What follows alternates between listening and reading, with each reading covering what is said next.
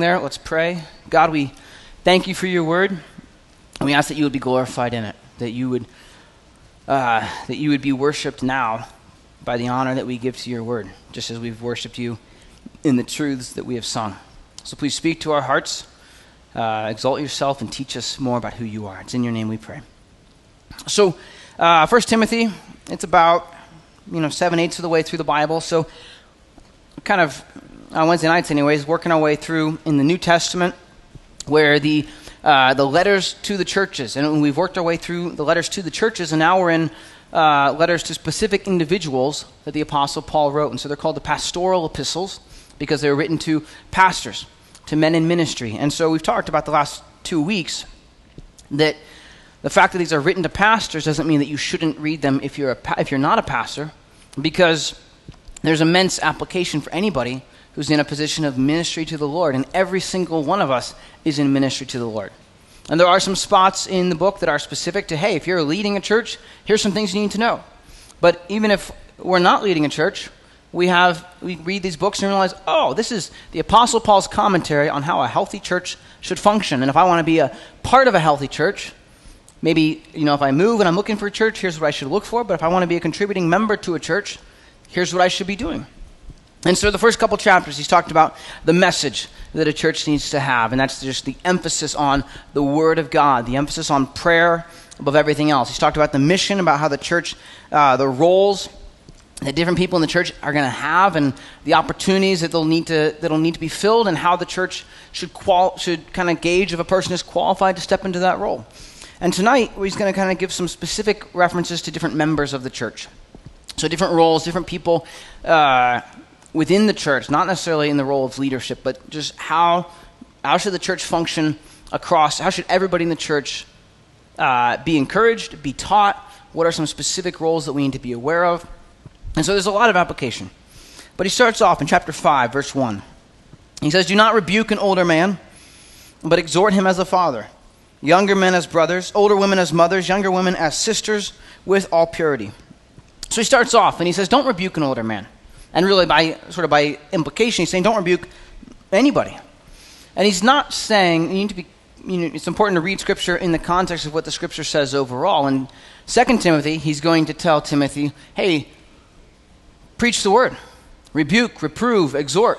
So he's not saying there's never a time to rebuke someone for wrongdoing, but he's saying the church's job is not to fix people. Right? He says, don't rebuke them, exhort them. Don't, don't, don't take the position that you've been given, that God has given you, as a chance to say, okay, now here's what all of you are doing wrong. And here's how you need to suck it up and, and get with the game and get with the program. Uh, the role of the a pulpit is never a place for a pastor to complain to his congregation about what the congregation is doing wrong. He says, you exhort them, encourage them. Right? The, the most effective means of helping people grow in the Lord is by explaining to them from the Word of God how much God loves them and what He's done for them, what He wants to continue to do for them. And that's way more effective than trying to beat them over the head with the Bible, right? Chuck Smith said years ago, he said, if you, what you win them with is what you win them to. If you win people with pressure, you always have to keep a little pressure on. Because if you let it go, then they'll let go. If you win them with entertainment, you always have to be just a little bit more entertaining than you were last time. But if you win them with the Word of God, the Word of God stands forever. And the Word of God will do the exhorting and the rebuking. The Word of God does all the work. So he's exhorting Timothy hey, you don't need to fix people, exhort them. And this is just a continuation of what he said already in the ministry. And he gives qualifications. Okay, exhort an older man like you would exhort your father. Exhort an older woman like you would exhort your mother. Exhort a younger man like you would your brother. There's ideas here of, hey, this is uh, even if I need to go to someone privately and say, hey, this what you're doing here is really not, is not cool, uh, you need to do it in the same way that you would do it to your dad or your mom or your brother or your sister. And he does emphasize, and it's just worth noting, he says, exhort the younger women as sisters with all purity. The church is a place where women should feel safe and they should know that the men who are interacting with them are approaching from a, a position of purity right? And especially if that man is in a leadership position. The church is not the nice equivalent of a bar. It is not where you go to pick up a, a, a nice date, right? The church is where you go to study the Word of God. And so it needs to maintain that purity. And Paul is, is warning Timothy hey, this needs to happen. This needs to be seriously guarded. And so he's giving him an idea for broad, you know, very broad brushstrokes right here, right? You've got old men, old women, young men, young women. That pretty much covers the entire group. And so everybody's in there. Paul's saying, you exhort them. Don't rebuke them, exhort them as you are continuing to teach them. So, verse 3, verse 3 through 16, Paul's going to go into a specific element, and he's going to address sort of the church, the church's role in humanitarian need and meeting that need, and specifically the church's role in meeting humanitarian need toward widows. And it's a really interesting passage. It has really more specifics uh, regarding, regarding this one question than almost any other piece of like church function that we have in the Bible. We're given more info on what to do in the case of a, a widow who needs financial aid than we are about what a service should structure st- should look like. Like we're given just some absolute specifics that Paul gives us, and so we'll just kind of work our way through it. He says, "Honor widows who are really widows." But if any widow has children or grandchildren, let them first learn to show piety at home and to repay their parents, for this is good and acceptable before God. So it's kind of, you know, right off the bat, you're going to be like, okay, Paul, what exactly are we going with here? Because he says, honor the widows who are really widows, which feels a bit uh, dumb, right? Like if, if you're a widow, you're a widow, right?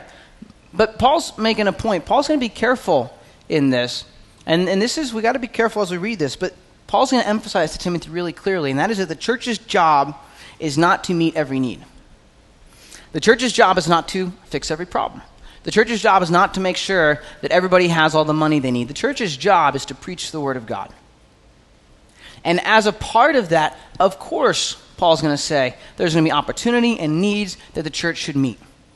But the church needs to be careful because if we're not careful, and this is true of churches just throughout all history. And that is that the good needs can overwhelm the important needs. There are a lot of good things that a church can do. But if you're not careful as a church, if you're not careful as an individual, the good can drown out the necessary.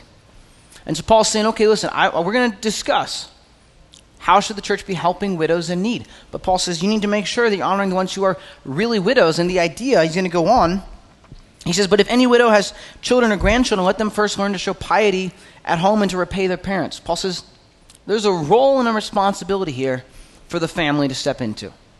And he'll go on specifically down at the end, and, and he's kind of specifically targeting believing family.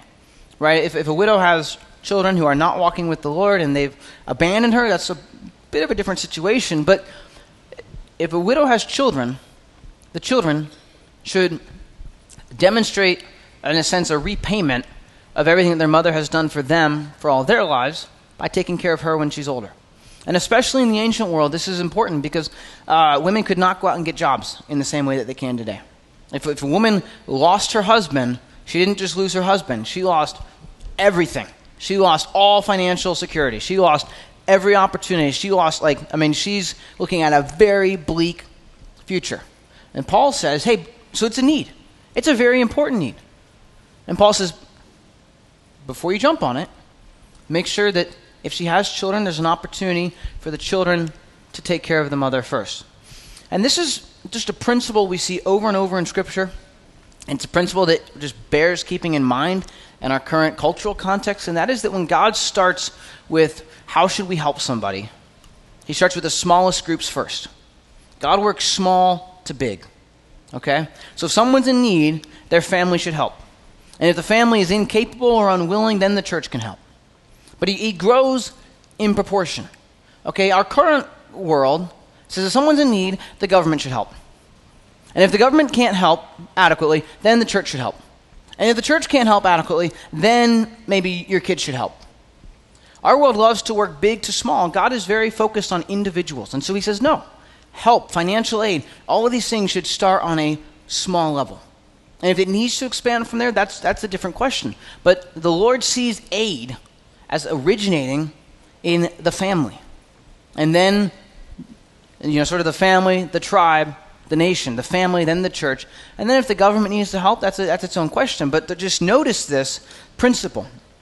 In verse 5, Paul goes on. He says, Now, she who is really a widow and left alone, trusting God, and continues in supplication and prayers day and night, night and day. Verse 6 But she who lives in pleasure is dead while she lives, and these things command that they may be blameless. But if anyone does not provide for his own, and especially for those of his household, he has denied the faith and is worse than an unbeliever. So there's a couple big things here that we need to not miss. So first of all, there's it's not directly stated, but there's an implication that Paul is working with, and that is that if a widow is in need, she doesn't have children who can take care of her, uh, and the church is going to then step into the role of we're going to help provide aid. There's, in a sense, there's an implied trade-off where he says then this is for a woman, someone who's really a widow, left alone, trusting God, and continues in supplications and prayers night and day. There's a sense, you want to be careful not to overstate it, but you also don't want to lose the idea here. There's a sense that if a church is going to help provide for a widow, in a sense, they're putting her on the payroll to run the prayer ministry. If she's in that position of, I truly have no one, and the church is going to step into the role, then there is a trade off where this is not free help.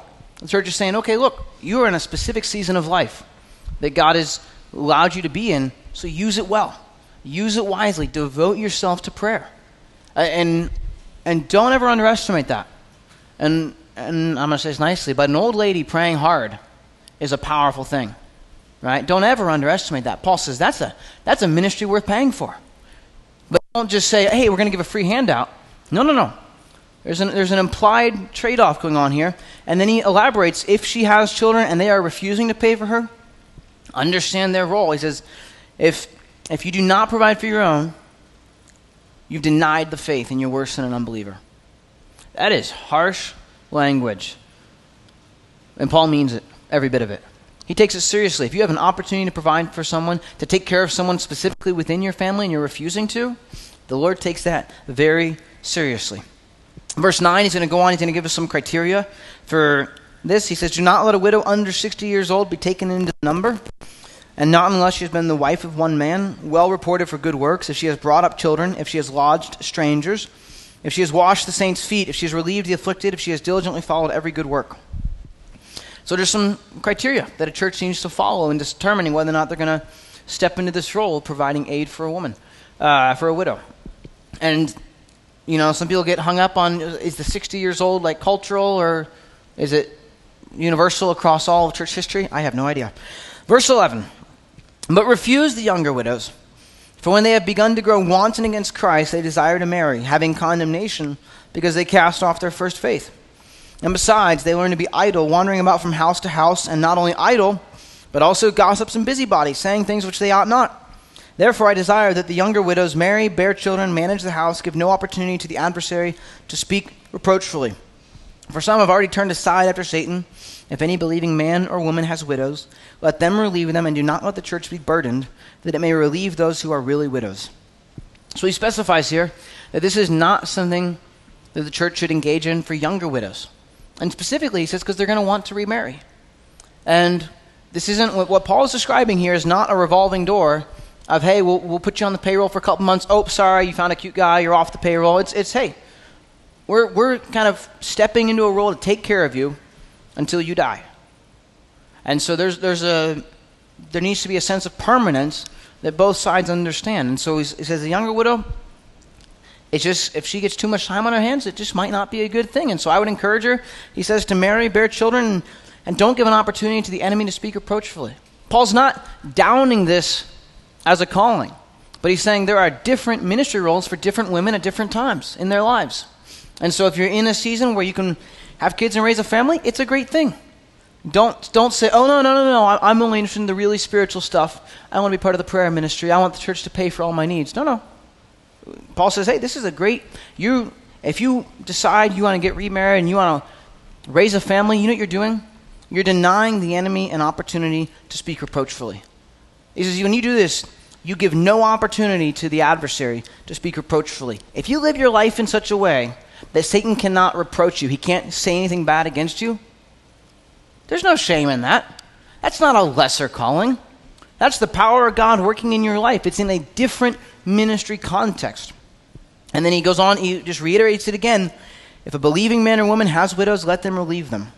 And don't let the church be burdened that it may relieve those who are really widows. The church is always going to have uh, more needs than it can meet. The Lord has more supplies than the church could ever need, but there are more needs than the church will ever be able to meet. And so the church has to be very careful that we don't just turn into a humanitarian club, right? We're not some organization whose existence is to make people happy or to make people feel good or to take care of their immediate needs. Those opportunities will come, and we need to step into them faithfully. But that is not our primary goal.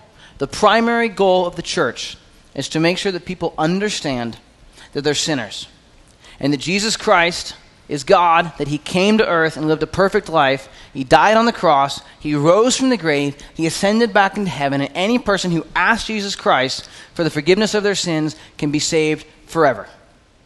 That's the purpose of the church. And if the church steps away from that into anything, no, it doesn't matter how good it is, the church will lose its effectiveness. Okay? So what Paul's not saying is, that, is he's not saying don't support widows. James says undefiled religion is to take care of widows and orphans. In the, in the book of Acts, we read it last week. There was a need to make sure the widows were getting fed well, and the apostle said, You pick men who are full of the Holy Spirit and wisdom and faith. It's a serious role.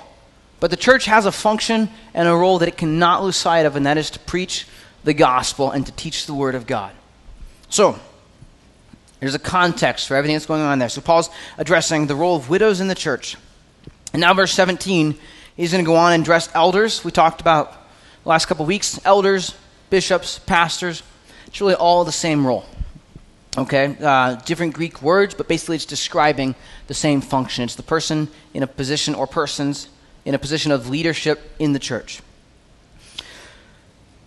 Let the elders who rule well be counted worthy of double honor, especially those who labor in the word and doctrine. For the scripture says, You shall not muzzle an ox while it treads out the grain, and the laborer is worthy of his wages. So, right there, it's always fun to teach this passage. It's actually always super awkward to teach this passage. But he says, Hey, you know what? You need to show honor and support to the elders, and in particular, to the ones who teach the Word of God. And when he says show double honor, the idea there is that they're worthy of honor and financial support. And understand, back it up in your mind, if you will, to a few weeks ago. We were in the books of uh, Philippians and Thessalonians, and Paul's talking about, hey, I don't take money from any, I don't take money from anybody. I pay my own way. And it's important to understand that the, the, the scripture upholds both ideals. It is completely appropriate and good for a pastor to be bivocational, to say, you know what? I'm going to teach the word faithfully, but I'm also going to work another job. And that's going to, I'm going to sort of take care of my own financial needs in that sense so the church won't be burdened. It's also completely appropriate if a pastor is laboring faithfully in the Word of God for the church to say, okay, you know what, we're going to help support you financially so that you can do that more effectively. We're going to free you up so that you have time because we are coming to you regularly asking you to teach us from the Word of God. And so we recognize that that takes some time, and so we're willing to help provide for that financially. Scripture holds both of those. And that's important because you know, sometimes pastors, sometimes really uh, anybody can sort of get an attitude about, well, he's a full time pastor. So he's really spiritual, or he's bivocational, so he's, he's the real deal. No, no, no. Both, both methods are completely endorsed by Scripture. As long as the person is handling the Word of God faithfully, it's approved. But Paul says, look, if they're in a situation, and sometimes it depends on the needs of the church and the size of the church, if they're in a situation where they need financial provision, don't, don't begrudge them that. Don't complain about supporting your pastor, he's saying. He says for this, and then he goes back to, uh, to the Old Testament law and then also to the book of Luke. To the idea from the Old Testament and from the words of Jesus that, you know what, it is appropriate to pay someone for the work they do. If someone's bivocational, that's fine. If someone is supported by the church, that's fine too. Verse 19, he says, Do not receive an accusation against an elder except from two or three witnesses. Those who are sinning rebuke in the presence of all, that the rest may also fear. So he's so more or less where he's going is, is, is you need to support, honor, and protect the elders in the church.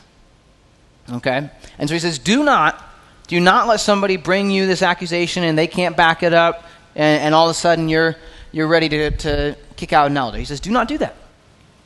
Do not do that. Do not receive an accusation against an elder except unless, unless there's two or three witnesses to back it up. But those who are sinning, you rebuke in the presence of everybody. If an elder is walking in sin, the time to rebuke him, Paul says, is in service. You, you rebuke him in the presence of everybody. And we all sit here in our nice, you know, slightly chill vibe and say, that would be super awkward. And yeah, it would be. Because Paul's working, he's saying, you know, understand the role of an elder needs to be taken very, very seriously. And so you need to not let someone come against an elder with a false accusation, but you need to also not let an elder be getting away with stuff that he shouldn't.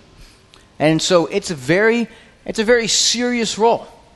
Right? James talks about those who teach are going to come under a stricter judgment. The Lord takes this role very seriously. If someone is in a position of authority in a church, the Lord will hold them accountable. But He also wants to protect them from false accusations. So both things are there back to back.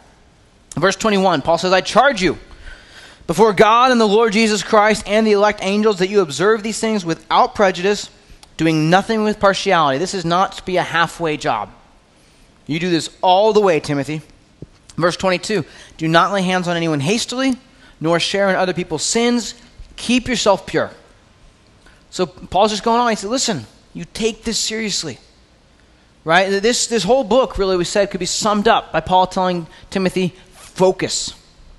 Hold on to this. Do not lose sight of what I have given you. Do not lose sight of the fact that I have charged you to teach the word. That I said, first of all, I want prayer to be the defining element of this church. You hold on to these things. Don't forget that I gave def- definitive ideas, definitive rules laid out, definitive frameworks and groundworks laid out for this is the qualifications for someone who wants to serve in the position of an elder.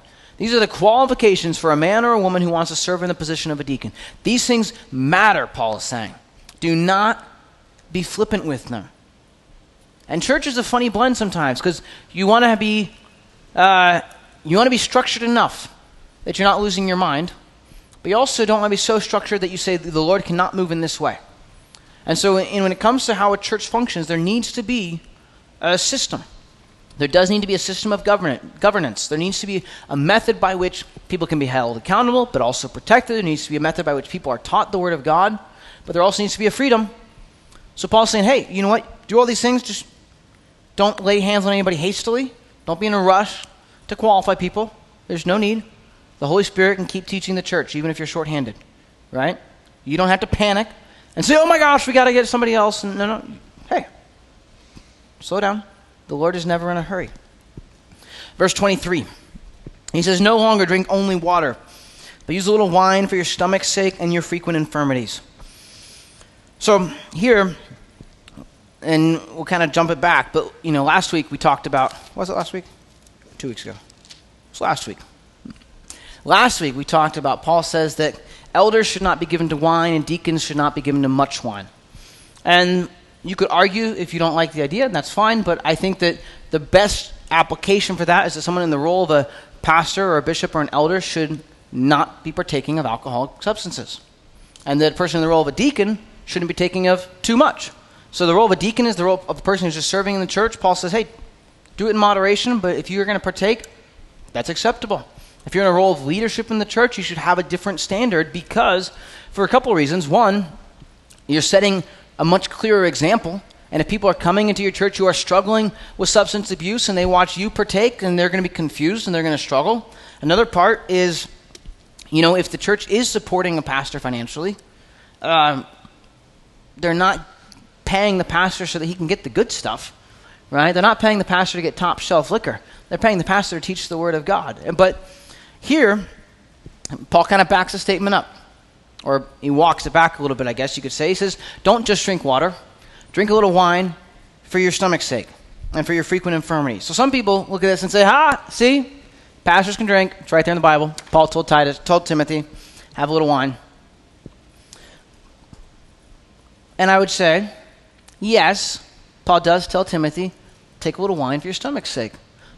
But notice a couple things. This means that the implication is Timothy was in a position of, I won't drink. And Paul has to say, Bro, it is okay to take a little bit so that your gut can clean up. It is, you're basically, you're killing yourself with bad water. This is, it is okay to take what's necessary. And he says, take it for your stomach's sake. He doesn't say take it for your pleasure, take it for your buzz, take it for your chill, take it for your stomach, right? Take it so that you can be teaching the Word of God instead of being stuck in the bathroom. And he's, he's just kind of making a point that it is appropriate to use what you need in the church for what you need. If, if, if a Christian breaks their leg and needs pain meds, take the pain meds.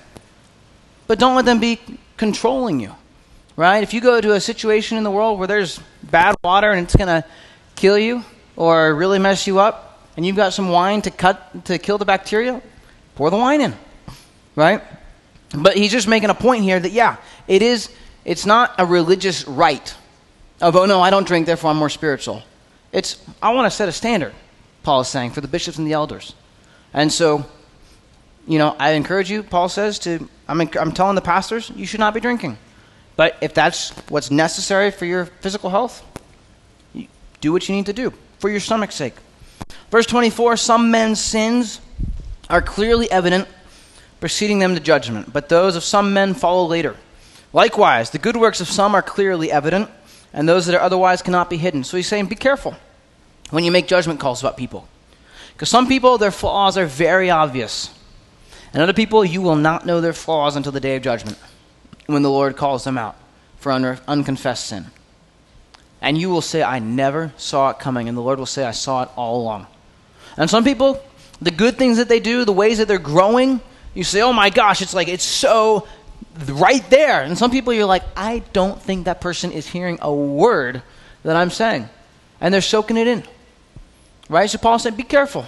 You know, remember, go back in your mind to the Old Testament, when God told the prophet Samuel to go and, and pick the next king for the nation of Israel. And he goes and he says, It's going to be one of the sons of this guy named Jesse. And, and Samuel looks at the first one and he says, That has got to be the one. And God says, No, it is not.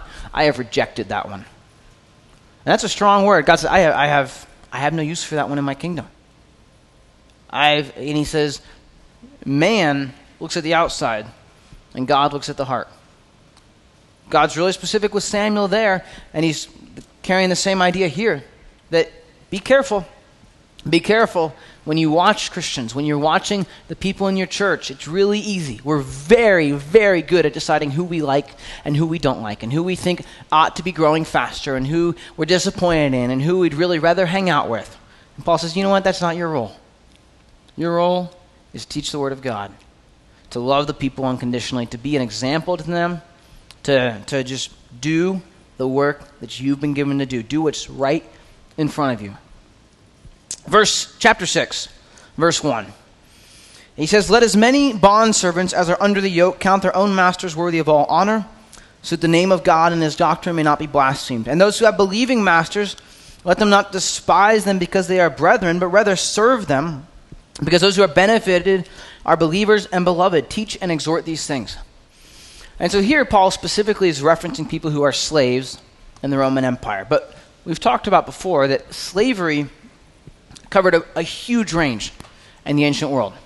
And we tend to think of slavery strictly in an American context where there's a racial element and it's, it's, very, it's very distinct, okay, in American history. Truth be told, slavery, for the vast majority of all human experience, has had nothing to do with race. It's had to do with power and money. And so in the Roman world, slavery was often an economic situation. I went in debt, couldn't pay it, now I'm a slave. And so, really, it's not that much different, and, and you'd go into slavery until you paid off your debt. And so, really, it's not that much different than our employment situation today. I mean, if you have a mortgage on your house, in a sense, you're a slave to the bank, right? The bank owns your house. And if you don't pay, they can take your house and throw you on the street. Like, you signed an agreement on paper that that's what they can do. And so, in a sense, you're a slave to the bank. Uh, so, there's a lot of application when we come to passages in Scripture that are exhortations for slaves and servants. If you have a job, these apply to you. And so Paul says, hey, you know what? count your own master or count your own employer worthy of all honor, so that the name of God may not be blasphemed. How you treat your employer is a symbol of how you view your relationship with the Lord, Paul says.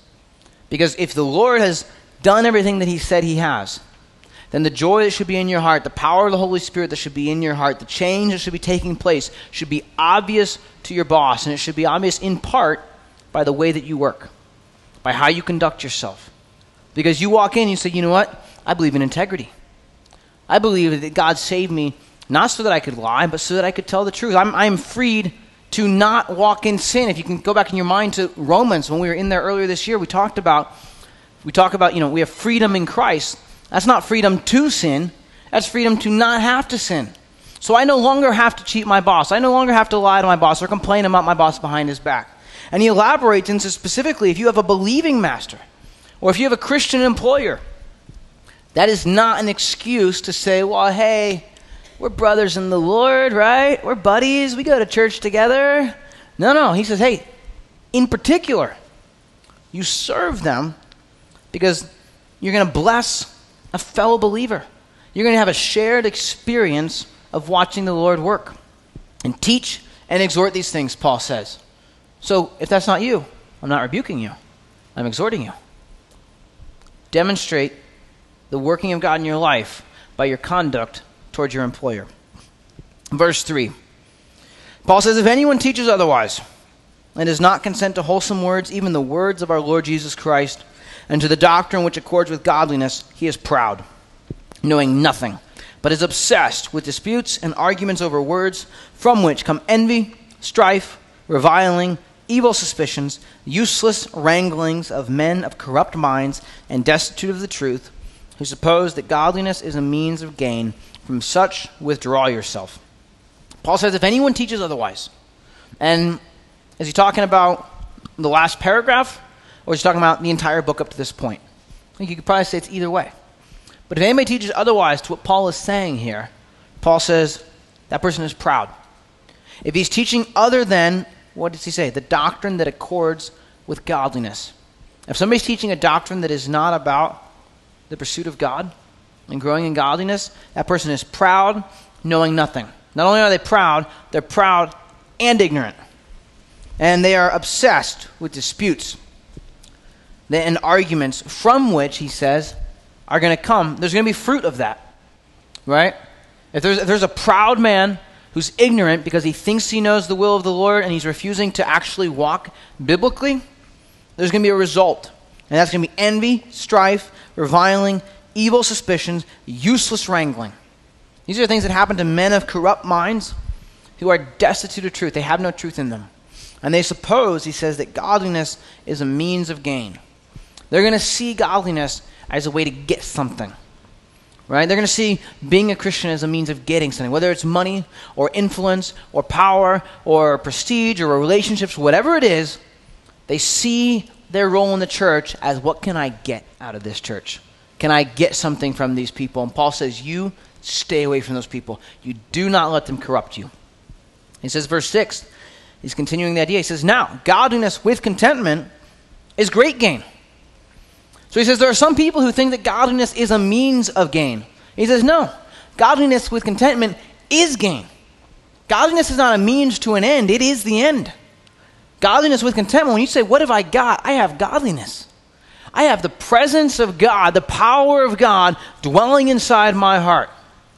I have the right now equipping me and speaking to me and teaching me, convicting me of my sin, but also giving me promise of hope and restoration. I have the promise of eternal life. I know that when this body wears out, I'm going to be given a new, incorruptible one. Paul says, What more do you need? Right? Like, like really, what more do you need? And he goes on, he says, For we brought nothing into this world I think we'd all agree with that. And it is certain we can carry nothing out. Doesn't matter how nice the suit is that they bury you in. After a while, there's nothing left. Right? You're not taking anything with you when you go. And he says, verse 8, and having food and clothing, with these we shall be content. Paul doesn't even say food and clothing and shelter. Isn't that interesting? It's possible to be homeless and content if you have Jesus Christ. Paul says there are some things you need, you probably shouldn't be walking around stark naked, and you need food to stay alive. If you have that, that's all you need. If you have Jesus Christ, that is all you need. And sometimes we can get, we, as Christians, we're like, well, yeah, but I need, you know, I mean, I need food and clothing and a car or a car repair or things that we say, you know, are, again, kind of, you know, maybe really important things that are really hard to work around in this world. If you don't have a phone in this current world, it's a little bit challenging sometimes. So we need food and clothing and a phone? No, he doesn't say that. We need food and clothing and a car? No, it doesn't say that. Food and clothing and a house? No, it doesn't say that. What do we need? We need Jesus Christ. We don't need anything else. If God has forgiven your sins, if you know that your sins are forgiven and that you have a relationship with Jesus Christ, you don't need anything else. Okay? And I've had the opportunity uh, to get to know people over the years from a huge array of backgrounds. It's really one of the just one of the things I love about the life I've been given is I've had the chance to meet people in so many different situations, okay? And I have met people who had nothing or next to it, and I have met people who had a ton of stuff. Remember a guy I was talking to one time, he owned a uh, stair making company, and he was talking about before the recession, their company was huge, and then it kind of tanked after the recession. He's like, yeah, man, 2007 or 6, whatever, we sold $55 million worth of product. That was such a hassle. And I'm like, yeah, I bet it was. He's like, yeah, thankfully we're only a third of the size now. It's like so much better. I'm like, 55 million divided by three, like, yeah, yeah, bless your heart, right? Uh, and I've, and he was, and, and I'm not faulting him. He's a super gracious guy. He's a very good steward of his money. He's very generous. But, uh, you know, I met him. I've met people in different parts of the world, different parts of the country, who have nothing. And you know what I've learned is there's really no difference in what makes them happy or unhappy. Right? If they are content, if they have godliness with contentment, they're set. If they have anything else, they aren't. And he says in verse 9, he's going to carry this idea really pretty much through the end of the book, in a sense. But he says, But those who desire to be rich, fall into temptation and a snare, and into many foolish and harmful lusts, which drown men in destruction and perdition. For the love of money is a root of all kinds of evil, for, from which, for which some have strayed from the faith in their greediness and pierced themselves through with many sorrows. Notice, he doesn't say being rich. He says the desire to be rich. Those who desire to be rich fall into temptation and a snare. And that now, we'll talk about in a second here. Arguably, every single one of us, just by virtue of the fact that we live in the United States of America, is rich. But desiring to be rich or desiring to be richer, in and of itself, the desire will lead every one of us into temptations and snares and into many foolish and harmful lusts, which will, what's the word? Drown you. If you desire to be rich and you can't find contentment in godliness, nothing will satisfy you, and you will tread water until you go under. And he says, The love of money is the root of all kinds of evil. The, word kinds of are in italics. We talked about this the last couple weeks, that that's, it's inserted by the translators to help the sentence flow better in English. Okay, but a literal translation would be, For the love of money is a root of all evil. And sometimes we try and walk it back like, well, no, it's all kinds of evil and, and it's, you know, it's, it's broad. No, no, no. In the original translation, the Word of God says the love of money is a root of all evil. What is the love of money? It's desiring. It's I want something. I want to ascend. I want to have more. I want to be more powerful. What was the original sin? It was when Satan said, I will ascend. Going up the desire to go up apart from the Lord is sin. And that desire, Paul says, is a root of all evil. And often, most often in our lives, it manifests a desire for money because we think that money can buy us just about everything, right? But it can't. And so Paul's just saying, understand this. If, if you have this desire and you do not let it, and you do not contain it, it will drown you. But you, verse 11, O man of God, flee these things and pursue not the desire of riches, but pursue righteousness, godliness, faith, love, patience, gentleness. Paul said a second ago that the men who are teaching otherwise, their lives are going to bear fruit. And what is that? Envy, strife, reviling, evil suspicions, useless wranglings. He says, Timothy, that is not your job. That is not your call. That is not your pursuit. Your job is to pursue righteousness, godliness, faith, love, and gentleness. A man of God or a woman of God should be defined by the fact that their life has the fruit of the Spirit. These are, these are fruits of the Spirit. These are fruits that come from walking with the Lord. And the great thing about fruit is it's not manufactured on a clock. Fruit does not have second shift, right? How does fruit made? Fruit is in good soil, on a good root system, with water and sunlight, and fruit comes. It just comes. It happens. And so he says, "Hey, you know what? Bear the fruits of the Spirit. You be in fellowship with the word of eh, with the Lord. You be in the Word of God, and you are in pursuit of these things." Verse twelve: Fight the good fight of faith.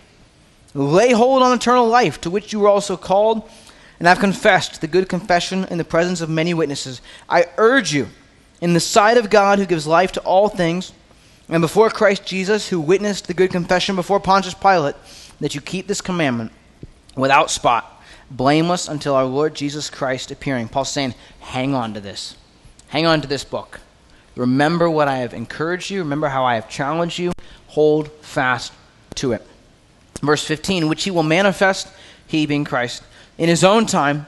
He was the blessed and only potentate, the King of kings and Lord of lords, who alone has immortality, dwelling in unapproachable light, whom no man has seen or can see, to whom be honor and everlasting power. Amen. So Paul is he, just he does this oftentimes. He starts describing the Lord and gets caught up and just clicks into worship. Right? Paul's trying to make a point to Timothy, but then he's like, yeah, you know, don't forget about Jesus Christ coming. Jesus Christ, man, he's just the blessed. He's the King of Kings. He's the only one with immortality. He's like, he's, he's going on this total rabbit trail because Jesus Christ is worth rabbit trailing over, right? He says, hey, you know what? I want to tell you something about Jesus Christ, but I forget what it was because I'm too obsessed over who Jesus Christ is. So let's just pause and reflect on that, he says. In verse 17 Command those who are rich in this present age not to be haughty nor to trust in uncertain riches, but in the living God, who gives us richly all things to enjoy. Let them do good, that they be rich in good works, ready to give, willing to share, storing up for themselves a good foundation for the time to come, that they may lay hold on eternal life. So he says, this is specific exhortation to those who are rich. Now, you know, in America, we all sort of have a lopsided view, but it's important to understand if you are sitting in the room right now. We're in an air conditioned building. We all just had a meal out back where we ate either until we were full or until we stopped because we're on a diet. Uh, we all had the opportunity to eat food. For most of us, that was probably not our first meal of the day, right? If all those factors are true for us, then by definition, we're, we're some of the richest people in the world. I don't know what the official numbers are. I meant to look them up, but we're in the top, whatever, it's 3 or 5% of all humanity. Okay? Pretty much every person in this room. So when he says instruct those who are rich, who's he talking to? Every single one of us. Not to be haughty, nor to trust in uncertain riches, but in the living God. Where do you put your trust? And where do you put your confidence? Do you put it anywhere other than Christ? Because if so, it is misguided. And he says, Don't be haughty. Do not think that your money is a means of getting you something, because it's not. It's a stewardship, it's a responsibility. If the Lord has blessed you with a lot of money, that's great. Handle it as wisely as you possibly can. But it's not, it's not for you to make yourself happy because godliness with contentment is great gain. God does not give you money so you can be happy because it won't make you happy. God gives you money as an effective stewardship for his kingdom. Right? So don't be haughty. Don't, don't trust in riches. And rather, he says, let them do good that they be rich in good works, ready to give, willing to share. What should define a rich person is their generosity. Right? And, and sometimes we think of it, we read that, and we're like, yeah, boy, that ought to define a rich person. They ought to be more generous with me. That's not what Paul's saying. What ought to define us is that we are rich in good works, right? Ready to give, willing to share. storing up for themselves a good foundation for the time to come. You know, it, has been said, and it's kind of dumb, but it's so true that it doesn't matter if it's dumb, is that you can't take it with you, but you can send it on ahead. It is possible to store up for yourselves treasure in heaven. And it's an interesting thing that Scripture actually encourages us to do it. To say, I want to be rich in heaven. But you will only be rich in heaven by choosing to be rich in good works on earth, by choosing to say, I am not letting riches define me down here. So if you want to be rich in heaven, that's a wonderful goal. Just like Jesus said, hey, if you want to be first in the kingdom of God, he never said that's a bad thing. He just said you just got to be last down here. Person who's in the position of lowest servanthood down here will be exalted. Person who sees their riches down here as something to be a blessing to other people is, is laying up for themselves eternal riches. And in case you don't know, eternal riches have a much better return on investment than the ones down here. O Timothy, guard what was committed to your trust, avoiding the profane and idle babblings and contradictions of what is falsely called knowledge. By professing it, some have strayed from the faith. So focus, hold fast, guard the truth. Guard it in your own heart, guard it in the hearts of those around you who you have influence over. Guard what's been committed to you. And the last sentence, last bit, grace be with you. Amen. Grace be with you, right? What is grace? It is all the good things that God has promised us. It's the real riches. God says, hey, that, and Paul says, hey, that stuff be with you. Amen. And amen is just an old word that means so be it. So he says, hey, the real riches, may those be yours. And everybody said, yeah. That's what he was saying. So, Lord, we thank you for your word. We thank you for the challenges in it for us, the truths in it that we can hold on to. We pray that it would work its way deep into our hearts, that your spirit would teach us, that you would guide us and lead us, that we would be just continually drawing closer to you. God, we pray that you would be glorified in our midst. Have your way with us. We thank you that you are the King of kings and Lord of lords, the only one who dwells in immortality, that you are forever. You are good. We praise you. We thank you. It's in the name of Jesus Christ, our King, that we pray. Amen.